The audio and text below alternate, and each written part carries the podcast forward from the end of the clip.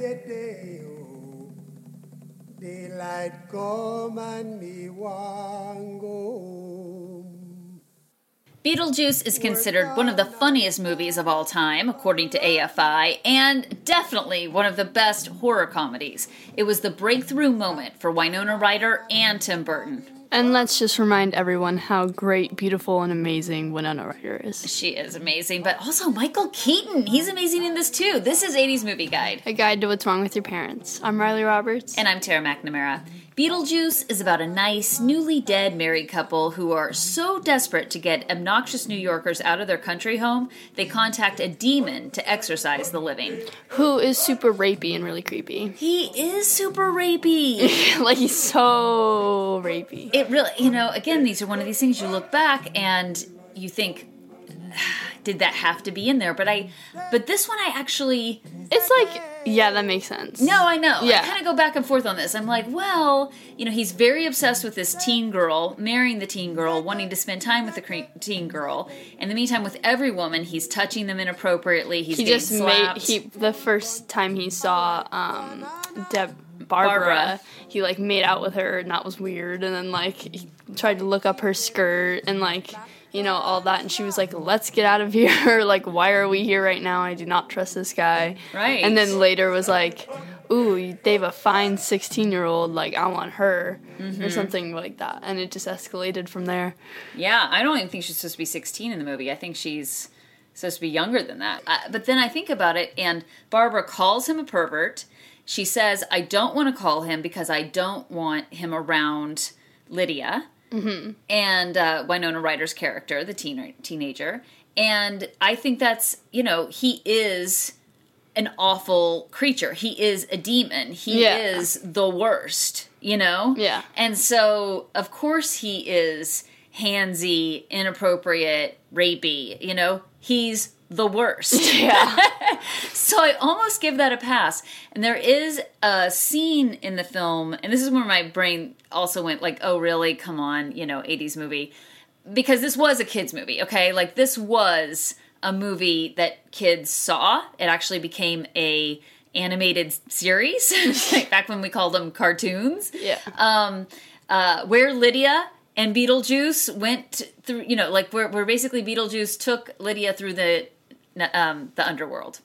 like that's they went on adventures in the that was the animated series. Um, but Nice. I but but the scene where you know the the girls girls girls uh, strip club pops up, yeah and that's what the distracts whorehouse yeah, and that distracts Beetlejuice into going there and, and, and stopping uh, bothering the Maitlands Yeah. and the family living there. And that's when they get pulled in by Juno, who are like, What are you doing? she's like that was my idea you're welcome yeah. get your act together Right, right. So I, again, it felt like, ugh, you know, especially because this is for kids, but for the 80s, it wasn't bad. You I mean, like if I, like like I was watching Back to the Future like when I was like super little, like one of my favorite movies, and there are like I don't know if they call it a whore. I, I don't know if it was a whorehouse, but in the third one they have like like kind of like strippers in like the cowboy era yeah. or whatever. And I was like, oh yeah, that's definitely like. Oh, yeah, those would be prostitutes. Yeah, yeah. No, No, no, the prostitutes that hang up on the side of the bars. Those are prostitutes. Yeah, those. Yeah, Those are for sure prostitutes. yeah. So like, I even knew that as like not an '80s kid. like, no, but in watching 80s movies. Yeah. Because Oh, pff, yeah. there's always, and that's what's wrong with your parents. Because in every film, even movies made with kids in mind, knowing that that's who's going to see this movie, they still have, uh, you know, they that's that they, they include something sexual in there. You know, there has to be well, it, like here's the thing: there kind of has to be like a medium for the parents too, because they're obviously not just trying to aim towards. 13 year olds they also want to aim towards like 20 30 40 year olds like Right, right. like, so it'll still be funny in all categories but for some reason all adult movies have to have something sexual or have drugs or like alcohol in it Yeah. Well, you know, it, so you know, as I've gone through, um, uh, I'm not in any way suggesting I am hilarious, but I have done um, improv comedy a lot during the years and, um, and and had an improv comedy radio show. And the idea that that was interesting to me as it changed and on radio especially um, because there were restrictions and then I was on Sirius where we had no restrictions. And the thought was you could do this. Like you could curse but what does that get you? You could be really sexual or you know and say but what does that get you? Isn't it more challenging to you as a performer to not say the words to not you know Yeah. innuendo is always more funny than saying it. Yeah. and so you know that's that that's a, a an evolution from the 80s speaking of that um michael keaton as beetlejuice what are what is your thoughts on that character when he comes on screen and he's you know your introduction to him i mean what is your brain thinking Um, scam artist. yeah like yeah. the like his commercial that came up. Like, well, first of all, in the paper, it doesn't give you like. I know it's not supposed to give you any information. Mm-hmm.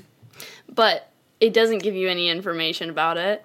And then the commercial comes up, and it looks like this cheap little like I have this big bright sign, and like just that, and it's like in a dark graveyard kind of area, and like he's like, "Yeehaw! Come on down to whatever." It sounds like a bad car salesman. yeah like yeah i think like a, a sleazy used car salesman Yeah. is exactly who he is he's Yeah. a con man he's a huckster you Yeah. can't trust him um, but what did you think of of the character of like michael keaton in that role because to me it just comes at you you're just like what is this i've never seen anything like this on the screen before Well, he's just like I think he did it like pretty well. No, like too. he like went in with that character, that voice. Uh-huh. Oh no. right Yeah. Well, so um, His voice was the thing I was thinking about the whole time, like when he was doing stuff like that. Well, to me, what what got my attention is how comedy has changed, um, in the sense that at that particular moment in time, in the late '80s, early '90s, we had these these guys doing these big characters. You had Robin Williams, you know, because to me that character was uniquely Michael Keaton, but you could see Robin Williams playing it. It's almost like Yeah. Robin Williams as a uh, as uh, the genie in Aladdin. You know, it's just like so much going on, so much words, so many things. You know, Yeah. everything was just flying at you, and you're just like, what's happening? Um, I could see Jim Carrey in Yeah, that role. I could definitely see Jim Carrey in that role. Yeah, and that's I think because at the time um, we just had this really kind of over the top, you know, comedy that was just so in your face, and I feel like we've edged away from that. We've gotten, you know, we kind of went through this path where we were in the uh, man child comedy, right, where you have the Will Ferrells and um, and that kind of that Which kind is my comedy. right and then you've got like you know and the judd apatow comedy kind of hangs on that and and but you have more realistic characters so they kind of slowly become more realistic characters whereas that was nothing jim carrey ever did in those early days was realistic you Yeah. know the guy in the mask or Ace um, Ventura. Ace Ventura. Those were not people you saw in real life. I know, but Ace Ventura is the best movie. It is. It is. It's just. It's so funny. I mean, he talks out of his butt, but like, but it that. But you know that that's going a little far. Like you wouldn't necessarily see. I don't know. You might see Seth Rogen talk out of his butt. I take that back, but but it just to me struck me that that was what was going on at the time. But it, Jonah Hill definitely talk out of his butt. Probably. I don't know. I think Jonah Hill acts like he's like so far past all that, so I don't know. They're actually they had a hard time casting this film. Um they it took them 20 weeks in, in once production started to actually start shooting because they couldn't find anybody to play Beetlejuice. And the reason why, I guess apparently Tim Burton originally wanted Sammy Davis Jr., who I don't even think you know who that is. No, but if you know the Rat Pack, Frank Sinatra, these guys from the 50s and 60s who were Yeah, like the cool kids, they were like the George Clooney, Yeah, Matt no. Damon, Brad Pitts of that time. Yeah, no. And he was like the one black guy. And so, and, uh, uh, and so he thought he'd be a good character. I'm not really sure why. I'm going to research that. Put it up on 80s movie guide. Let's why, hope it wasn't racist in any way. Yeah, yeah. Well, by the way, might have been nice because there was, well, might have and then No. might not have because he's the bad, he's the bad guy, but he also helps. So I'm not sure if he's a bad guy. But the point is, is then he would be, be the black guy being the bad guy. Yeah. and I don't think that would be any better. But there was not one person of color in this film. I know. I was thinking about that because right after we watched Beetlejuice, I watched Edward Scissorhands, and in Edward Scissorhands, like it's just a community of like white women, and like only white women and white children. Even the crazy characters w- like pale, pale white, but the only like. But I was like, there's a black cop. That's it. I just hope it wasn't yet another of your dreary suicide attempts. So to me, there's something else about the film that I think is worth addressing, which is, and this is what's wrong with your parents, is it makes light of suicide. It, it makes light of suicide while also addressing suicide. It's not a message movie. It's not telling you. There's nobody walks away Well, with okay. some sort of big lesson. Yeah, so like well here's the thing. Like Lydia was like she like was gonna commit suicide or whatever and then she tells Barbara she was like, "But I want to be dead too." And Barbara's like it doesn't help. Right, like right. like I think the message was I for the suicide part, I think the message was it doesn't help. Like it's either living or like Life is just as complicated. There's just as much red tape. yeah. um, in in the afterlife. Yeah. You're not gonna. There's your- no reason. Like Yeah, don't think you're escaping. You Yeah. know, existence just by offing yourself. And Exactly. I think that might be the message. yeah, and there was, and you know that the idea that the you know that you become a civil servant. Um, yeah, that was I took that because he was like that guy o- Otho or whatever. Uh-huh. He was like, um, yeah, don't you know in the a- like if you commit suicide in the afterlife, you become a servant, and like that's So- actually yeah. actually what it was. Right, right. You become a civil servant, meaning you have to work for the government and be like, you know, it's like, I mean, where they have to go to to deal with the um, administration of the afterlife is Mm-hmm. basically a combo of the DMV and a doctor's waiting room, where you're just sitting around forever, and it's so painful and awful. Um, because you don't know what's happening, so you just have to sit there for like 10 million people in front of you. Exactly. Um, so, but at the same time, Otho makes fun of the dinner. Oh, wait, there was one person of color. There was the Asian. Oh, well, she was like, oh my god, she was like slightly Asian. She was like 25% Okay, we are not going to get into who's Asian enough. She was Asian. It counts as, as like Asian American. No, like I mean, she like she was like straight up just like a brunette girl with like like just a little paler and like I, I know, but we can't get into. You can't decide someone is not ethnic enough. By the way, I was thinking about this the other day. That you know, even though we've decided not to do a 23andMe, like I kind of want to do one on you because I, I want to know what your. We we know that your dad has some percentage of Native American in him, Yeah. and his body type and your body type resemble that. Like he doesn't have any um, chest hair, you Yeah. know, or, or anything like that. He's he's got the physique of a Native American, and but we don't ever want to say after what happened with Elizabeth Warren. yeah, no. You don't want to be proud of your small percentage of Native American heritage for fear that you'll get raked over the coals. well, no, I, yeah, I I will. I got your fair Irish skin, freckly, Yeah, sorry. and white and very Un- easily sunburnt skin. Ability to tan, yes. Yes, and sensitive too. My face is sensitive, um, and that really makes me mad because my dad's nice and tan, Mm-hmm. Tan, I and know. and not doesn't have as many freckles. Yeah, that didn't work out for you. I'm sorry. I, I actually mentally hoped for you that you would tan. So when you were when you were growing in my womb, but that part didn't work out. Apologies. um, okay, so back to the suicide. Um, so yeah, so he so Otho makes fun of her for. Oh, I hope this isn't another one of your suicide dreary suicide attempts you know, and just act, and making fun of her for it. And then, of course, they do show um, Lydia writing a suicide letter, and they so they kind of address it. But then, it, it what's interesting too, and they don't really get into this, is you know, that means that Juno, you know, the their caseworker or um, detective or whatever she is, she committed suicide, Yeah. and Beetlejuice committed suicide because he's um, because he was her assistant Yeah. before he became a freelance bioexorcist or whatever. Yeah.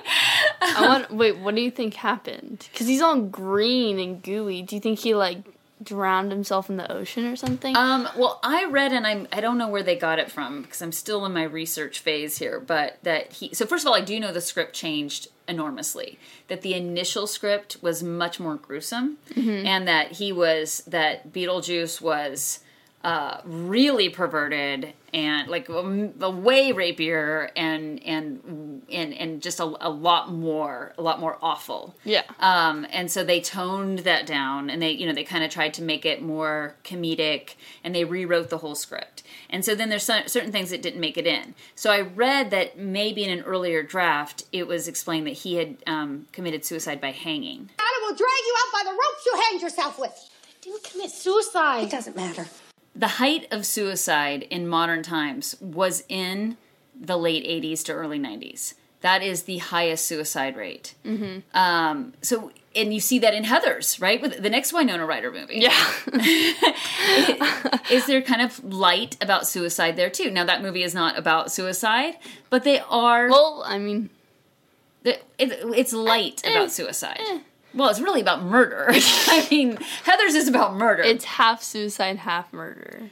they they are using suicide as the As the excuse. excuse, And- exactly. and, that's because there was it, there was a high suicide rate, and people were paying attention to the fact Yeah. that the suicide rate was going up. But the fact that people are being light about it Yeah. is really what's a little bizarre. And people, it just feels like people weren't connecting depression to that. Yeah. I mean, clearly Lydia is depressed. Yeah. She was depressed in New York. Oh, we moved you to the country and you're just going to be as depressed here. And I don't think they even use that word. Yeah. But that's obviously what's going on when she's like, I, you know, oh, well, we're going to make you a dark room downstairs. My world is a dark room. a dark room. You know, I mean, she's depressed. Yeah. That's why, and the only people she finds as friends, even by the end of the movie, are the ghosts. Yeah.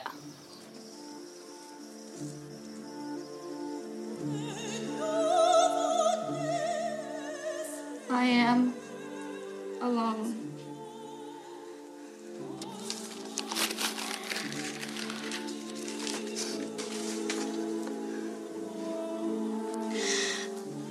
I am utterly alone. By the time you read this, I will be gone having jumped,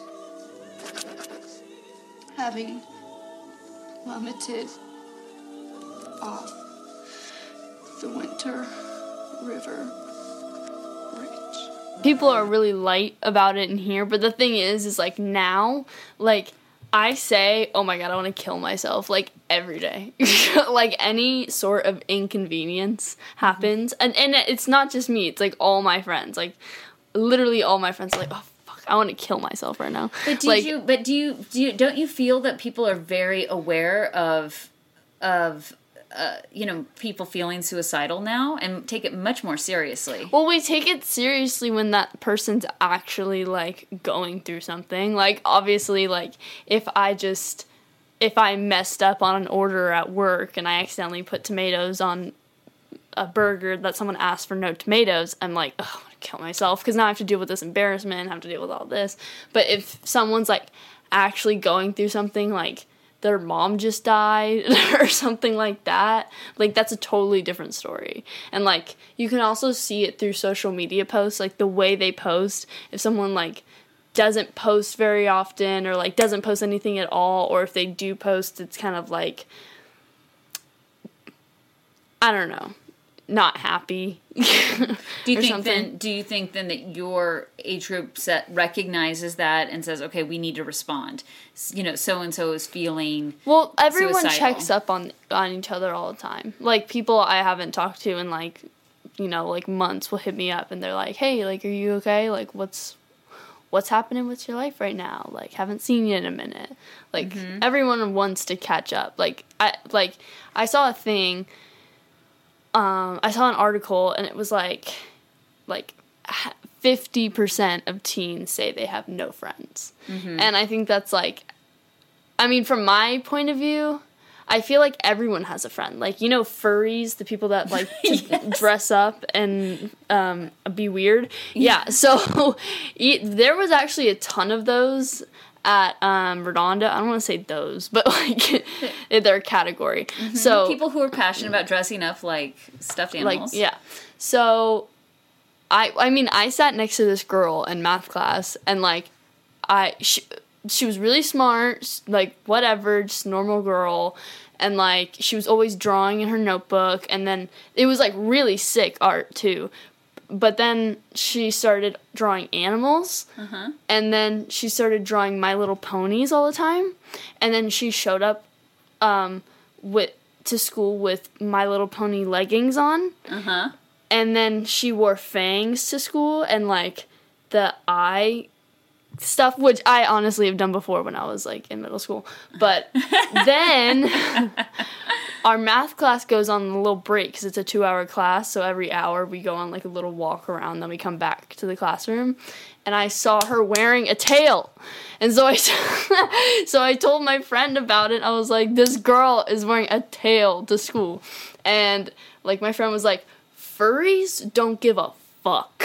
like they do not care what you think. Like they are animals, they are wolves, they are they are their own person and they don't give a fuck about your thoughts. like straight up they could care less. And like they're all friends too. Like they're all they friends. have a sense of community. Yeah, they have their own community, and like I think that's great. So that's what I'm saying. Like I feel like everyone has their own community. Yeah. they're their own. Like no one, no one doesn't have any friends. Like people can feel alone. They can feel alone, and social media can. Uh, the, the the fact that we can connect all day long on our computers and not actually have to talk to people, Yeah. is is a real concern because that feeling of a uh, of, of solitude, feeling like you don't have friends, even if that's not exactly true, Yeah, is amplified. yeah. Like someone cares about you, like at your school, like not just your parents. You know what I mean? Like someone always does. And like even if I'm um home in my bed watching Netflix and I want to be hanging out with my friends, like if I hit up like a couple of them and they're all busy or say no, then I get I'm always like, ugh, like I ha I have no friends. Like I have no one to hang out with out of all of the people I know. I can't hang out with anyone right now. Like I don't want to be bored in my room doing this. And I just feel super lonely. And then I'm just like, Celeste, can you get off work already so we can hang out? And then I'm like, hey, you can hang out with me. And I'm like, no. I'm just gonna stay in my room and be depressed. yes. Uh, well, Like Lydia. like most teenagers. Well, Lydia does definitely doesn't have any friends when we see her in the movie because they've just uprooted her, well, yeah, she's new. That's a different story. and it's it's definitely and it seems to be summertime, so But it's I mean- more challenging. Yeah, but then at the end of the movie, she's at once she gets to school, like when she gets on her bike to go home, she says bye to people. Like people are like, "Bye, Lydia." Uh, one of the So- original endings actually had her family moving back to New York, and Lydia being raised by the Maitlands. I'm glad That's what I thought would happen. To be honest, like Yeah. I mean, technically, I think that's what they did. Except like they left the parents there. they, the parents were there. They were just like upstairs. I mean, it's their property. Like Yeah. you know what I mean? Yeah, like so they found a way to cohabitate, which I think was the good, en- wh- wh- which was the right ending for the film. yeah, because I think like they're they first they're all sympathetic in Mm-hmm. a way. And in another version of the film, um, another original ending was that Beetlejuice is you know is is exorcised himself, and they do an exorcism. So which makes sense because they show you. You know, oh, this is what happens to the the spirits who've been exorcised. They're kind of Yeah, behind that the- door, and they never do a callback to that. See, that's what they need to put in the sequel. Mm-hmm. In the sequel, they should do an actual exorcism because they say that like it's like a bio exorcism or whatever, whatever it was. That's what he is, Mm-hmm. or his Right. tried to be labeled. So I want to actually see that and see how the ghosts get into that little room, those demon ghosts. Mm-hmm. Like that would have been a whole uh, like they definitely need to make a prequel of that. Well, this is a great film. It is one of my three favorite afterlife movies. Um, Defending Your Life is one of my favorites. We're gonna review that one, and then um, What Dreams May Come that that, that comes later uh, with Robin Williams. That's in the '90s, but another great film about what it's like after death. But for now, that's it for Beetlejuice. I'm Tara McNamara. And I'm Riley Roberts. Remember that Winona Ryder is great, and thank you. Winona forever. Uh, you can follow us at 80s Movie Guide on social media, pretty much all of them. And 80smovieguide.com. Shake, shake, shake, Senora, shake your body liner. Shake, shake, shake, Senora, shake it all the time. Work, work, work, Senora, work your body liner. Work, work, work, Senora, work it all the time. My girl's name is Senora. I tell you, friends, I adore her. And when she dances, oh brother, she's a hurricane in all kinds of weather. Jump in the line, rock your body on time. Okay, I believe you. Jump in the line, rock your body on time. Okay, I believe you. Jump in the line, rock your body on time. Okay, I believe you. Jump in the line, rock your body on time. Oh.